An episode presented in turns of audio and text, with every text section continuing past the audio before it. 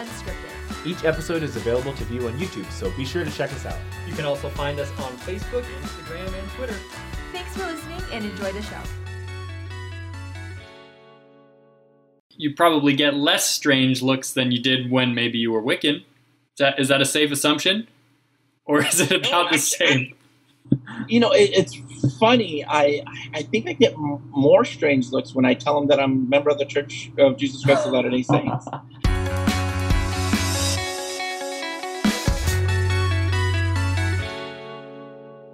Hey everyone, welcome back to Saints Unscripted. We are here with another special guest today uh, by the name of Joseph Seisling. I said that right, right? Correct. You did. Cool. So, Joseph, um, we are really looking forward to hearing your, your conversion story today, how you, you discovered the Church of Jesus Christ of Latter day Saints and decided to become a member. Um, I'm a little bit familiar with some of your story, um, but I'm just, I'm made of questions. So, this is hopefully going to be really interesting. Um, but but uh, as we get going, maybe introduce yourself a little bit, tell us where you're from, and uh, give us a little bit background on yourself to set the stage here. All right. So, well, um, again, my name is Joseph Seisling.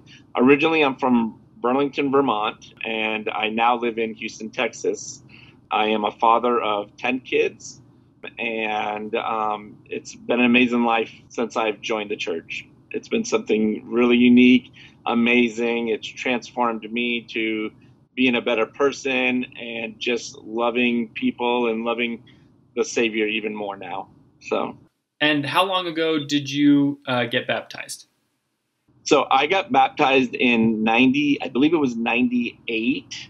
When I got baptized, I felt like it was almost like every other church at the time. And when I went and tried to meet with the bishop, he kind of blew me off, but we'll get to more of that in a moment too.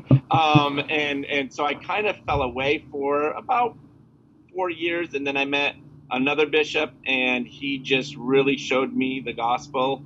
And uh, interestingly enough, I met his second counselor, and his second counselor asked me to join him for lunch one day. And um, he introduced me to his father. The father was the bishop that was over me when I joined the church, and he was in tears and asked for forgiveness because he's never met anyone with my background. And he didn't know how to counsel me, he didn't know how to help me um, stay away from the things that I used to be into. And so he he did. He got he got scared and avoided me, and he begged for my forgiveness because he was a new bishop and didn't know what to do or say. And I think that's something that maybe escapes some people is that, you know, when you become a bishop, you don't necessarily have this flood of superior knowledge that washes over you and you suddenly know more than, you know, the average member. But but but it's really amazing how big of a difference a good teacher can make, right? Oh, definitely, yes. Um, and and uh, you know the fact that he humbly was honest with me, you know, and and and, and really apologetic. I knew in my heart that this man was truly sincere, uh, apologetic, and I mean I couldn't help but forgive him. Of course, Heavenly Yeah. Father, you know, has ordered us to forgive those who have done us wrong, and and I was I was all for that. But it was just really, I mean, I wasn't looking for an apology, but I knew that his sincerity in it. He was just doing his best. yes. So now you've you've kind of uh, hopefully people that are watching feel a, a bit of suspense at this point because you've talked about how your bishop just had no idea how to how to handle your background. What was that? What was that background? So I was born into witchcraft. Um, my mom was a high priestess. My dad was a warlock, and so for 18 years of my life, I was raised in in a coven of of, of witches and warlocks. And uh, by the time I got out, I was a gray witch, and I practiced witchcraft and and and did spells and and and did uh, ceremonies that are not pleasing the to Heavenly Father. um, and again, being raised in Vermont, which is actually a really high um, place for witches um, and Wiccans. I, I, didn't think it was anything different than other Christians. I didn't really have a full understanding about Christianity until several years later. Um, I didn't know what I was doing was wrong per se. It was just a lifestyle. I knew I was different growing up um, because I, I never got into smoking. I never got into drinking. I never got into drugs. I was a nerd in school. I studied. I, I, I just uh, wasn't your typical uh, uh, witch, if you will, or warlock. It's kind of like uh, probably other members who said, well, I'm a member of the church, but they don't practice it that often or believe it that often. They, they question, and that, that's what I did uh, through my life. I, I questioned the, the severity of, of what, what I believed. And finally, I left home. It was a very bad situation. I went through all forms of abuse that a child shouldn't go through.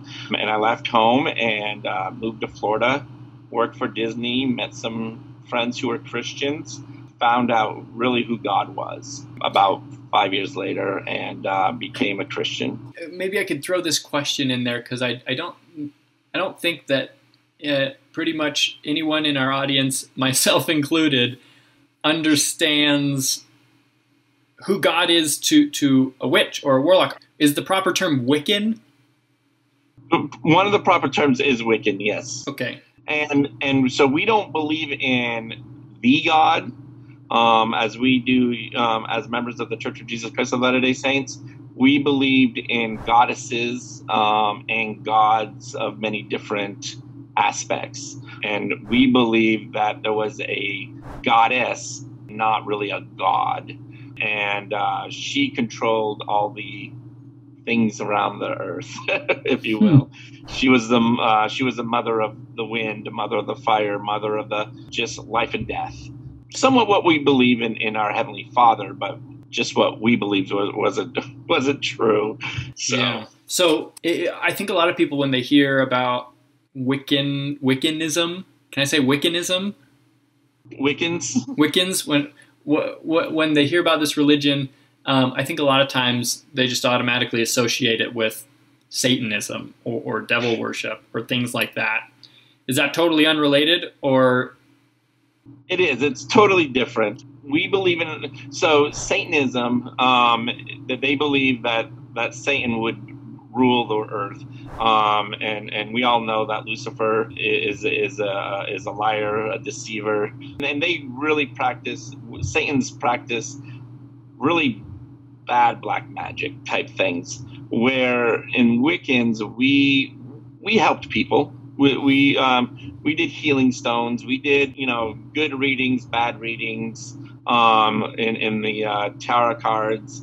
And we would help people communicate with uh, people who have passed on, and all this stuff is real. Um, and and though scary now that I look at it, um, it's just um, totally different from Satanism. Gotcha. Okay. Yeah. I think sometimes we, we think of certain religions as as good and bad, and all the bad ones we just kind of lump together and don't really explore the the nuances uh, and, and, the different beliefs. But it's just I, I don't know that I've ever um, actually known someone personally who uh, used to be a Wiccan. But anyway, so so the, you you get down to Florida. You're working for Disney. I'm assuming Disney World. I worked for Disney World. Yes, I was a six foot character. Um, so I was in um, I did Tigger, Sheriff of Nottingham, Big Bad Wolf, Queen of Hearts. Don't get me on that. um, I, I, I, pleaded and begged not to do the Queen of Hearts, um, just because uh, it put me in a very awkward element to be flamboyant. And, yeah, it just put me in a very just wasn't unique you. position. Yeah, yeah, yeah. So um, a friend of mine invited me to to his church. It was a small um, Pentecostal church, and I do mean small. I think there was like 45, 50 people in this Pente- Pentecostal church, and the pastor started walking around as he was screaming and yelling, as I felt like he was doing. And he walked right up to me and he said, If God was for you, who could ever be against you? And for some reason, that really struck a chord in my heart and in my mind. And I wept. I, I, I knew that there was a God. I didn't know where the journey was going to take me. It made me question religion. I, I try to avoid the term uh, a Joseph Smith conversion, but it was. I mean, because when I became a Christian or saved, I I looked at all a lot of the faiths, uh, Baptist, Pentecostals, Apostolic, Foursquared, and all of them seemed to be different, and they were. They were all different on how to be a Christian, what is right in the Bible, what is wrong in the Bible, what we should do as Christians, what we shouldn't do as Christians. And they had all these rules, but to me it wasn't it wasn't real. It wasn't like real rules. And um, ended up uh, I was at home one day and I had some missionaries come knocking on my door. This is when I moved to Texas, and uh, I knew about the Mormon Church. I knew what I what everyone told me about the Mormon Church. And when uh, they came and knocked on my door, I, I was closed off. I said, uh, I don't believe in polygamy. I don't believe, you know, I don't believe in anything you guys have to share with me. And I said, don't ever come back to my apartment. And I slammed the door in their face. It was about three weeks later, they came knocking on my door again. Well, the thing is, is that now that I know more about the church, so what happened was there was a transfer and within that transfer, uh, a new missionary knocked on my door, and the other missionary didn't have time to quickly tell him, "No, not this door." Um, and uh, I opened the door and I go, "What do you want?" And and he goes, "Oh, we're, we're sorry, we're sorry."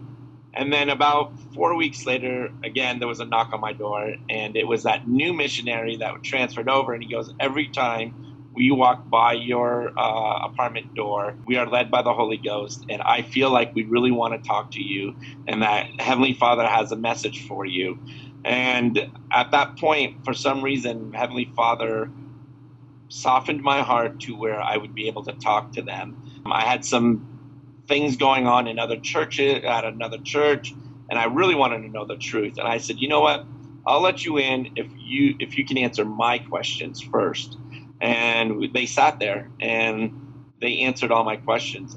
I'm not the smartest person. I actually have dyslexia, and I remember at the time there was 16 lessons, and they gave me a Book of Mormon, and they asked me to read and pray over it, and they only gave me a few chapters to read, and they said that they would be back out in two weeks. In two weeks, I read the entire Book of Mormon and I understood what the Book of Mormon was presenting to me through through Heavenly Father. He gave me the ability to not stumble over one word and to know that Joseph Smith was a living prophet here on earth and mm-hmm. that he was able to translate the Book of Mormon. And it just opened my eyes, going, This is what I was looking for. This is a true religion. This is what God wants everyone to know. This is how Heavenly Father wants us to live. This is how Heavenly Father wants everyone to to praise Him, to worship Him, to, to do service, and to just be real Christians, if you will. And that's you know, I uh, I said I'm ready to join, and they're like, hold on, we have 15 other lessons to go. and uh, so we did. We uh, ended up where I got baptized. Again, like I said, the bishop didn't know how to. Uh, I was unique to the situation, and uh, he uh, he didn't know how to counsel me or help me through my true, you know, the the rest of my conversion. But I got baptized and fell away, and then came back um, due to another bishop who just really, truly showed me um, the love of Heavenly Father and what it meant to be a real servant of God. And loved it. Try to go to the temple as soon. I mean, I haven't been to the temple in almost a year like everyone else, but I missed it and I can't wait to get back going to the temple again. So, uh, you, so you joined in, did you say 98, 97? So I got baptized around 96, 98 I've been active now for 10 years. 10 years? Yes. And how you feeling about it all? Oh, it's been amazing. I love this church. I love our prophets. I, uh, I, I, love my, you know, the, the bishops that are called and the stake presidents. Um, I know they're chosen by Heavenly Father, and it's been it's been a great walk. You know, it's been a day to day and people will ask me if I, when I go to eat, hey, do you want a wine? Do you want a beer? And it gives me an opportunity to say no. Um, you know, as a, as a, member of the church, I, I don't drink. It. Sometimes it's great conversation starters. Sometimes they're like, oh, one of those. well, I imagine not to be, you know, too stereotypical of, of Wiccans, but I imagine that you probably get less strange looks than you did when maybe you were Wiccan. Is that, is that a safe assumption? Or is it about the same? You know, it, it's funny. I I think I get m- more strange looks when I tell them that I'm a member of the Church of Jesus Christ of Latter Day Saints. I, I think you know a lot of people have so many misconceptions about our faith, about our culture, um, if you will, because being a member of church is not just being a member. It's actually a way of, of the way I look at it. It's a way of life. Yeah. We have to live our life a certain way, and and if we don't, there's there, there you know we're not recommended for the temple. We're not, and, and, so so when when I let people know about it, I tell them it's not just a belief; it's a way of life. There's a certain way that we must live, and and I don't see why people would want to deny that, you know, because it makes us better people, you know, and not better. I'm not trying to sound arrogant, like we're better than you, but just more pleasant people. You know, we're, we're slow to anger. We're, we're quick to help.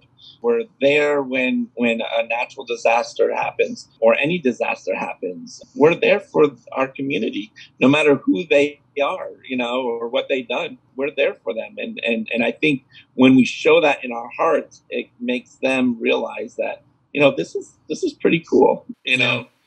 If you don't mind me asking, if you can remember some of the questions that you had for those missionaries when you said, I'll let you in if you can answer my questions.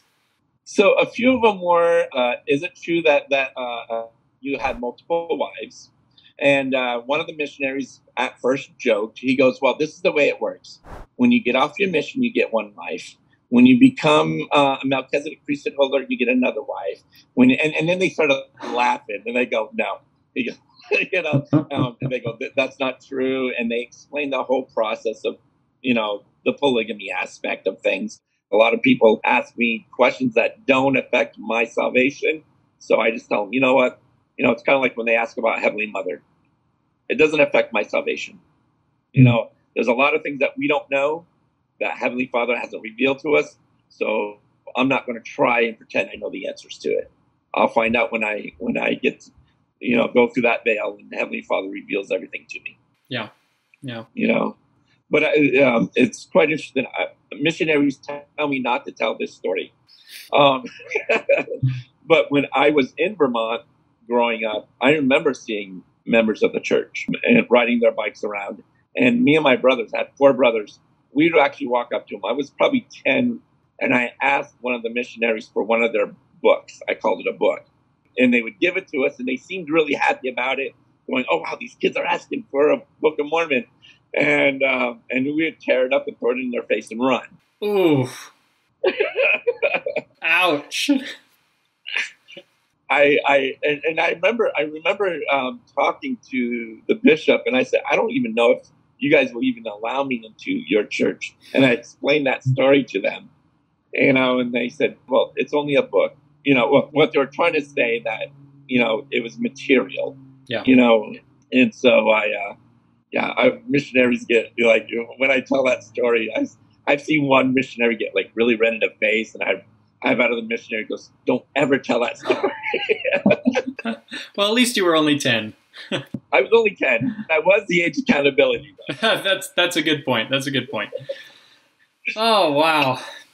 Well, Joseph, that's a fascinating story. We're, we're going to end this call, and I still have questions for you, by the way. But uh, I guess my last question for you in conclusion here would be to those people that might see the missionaries and want to rip up a Book of Mormon in their face, or to those people who maybe just have some misconceptions about the Church of Jesus Christ of Latter day Saints. Maybe they're just curious about learning more but not converting, or maybe they are actually considering possibly joining our faith. What advice would you have for them? I would tell them to really listen to the missionaries. Don't go to websites and look up stuff about about our faith. Don't you know? Go to the LDS uh, websites and stuff like that, but really pray. If you're going to pray, pray for the answer and allow Heavenly Father to give you that knowledge. I remember seeing a marquee on the internet one day that said, uh, "Don't pray about the Book of Mormon. That's how they get you." I've seen that. Yeah, pray about it and and and truly pray for those for those missionaries that are teaching them. This church is true. This church is amazing and and it's real. You may not understand some of the aspects of our stuff, and yes, there's stuff that in our lives that we must give up but it's not to say we can't have fun because we have fun all the time. Two months ago, I had a cornhole competition over at our at our house. A bunch of elders came over and we played cornhole. We had a barbecue. We drank root beer, and we're planning a fishing trip. So we can have fun without the alcohol. We can have fun without the cursing. We can have fun without gossiping or or telling dirty jokes this church is just amazing. It's loving and it's real. It is so, so real. Joseph Seisling, thank you so much for your story. Thank you for your testimony. It's inspiring, it's interesting. We're happy to, to have you. I don't know why I'm saying we, like I speak for the church or something. I'm, I'm happy to call you my brother, and uh, thanks for sharing your story with us today.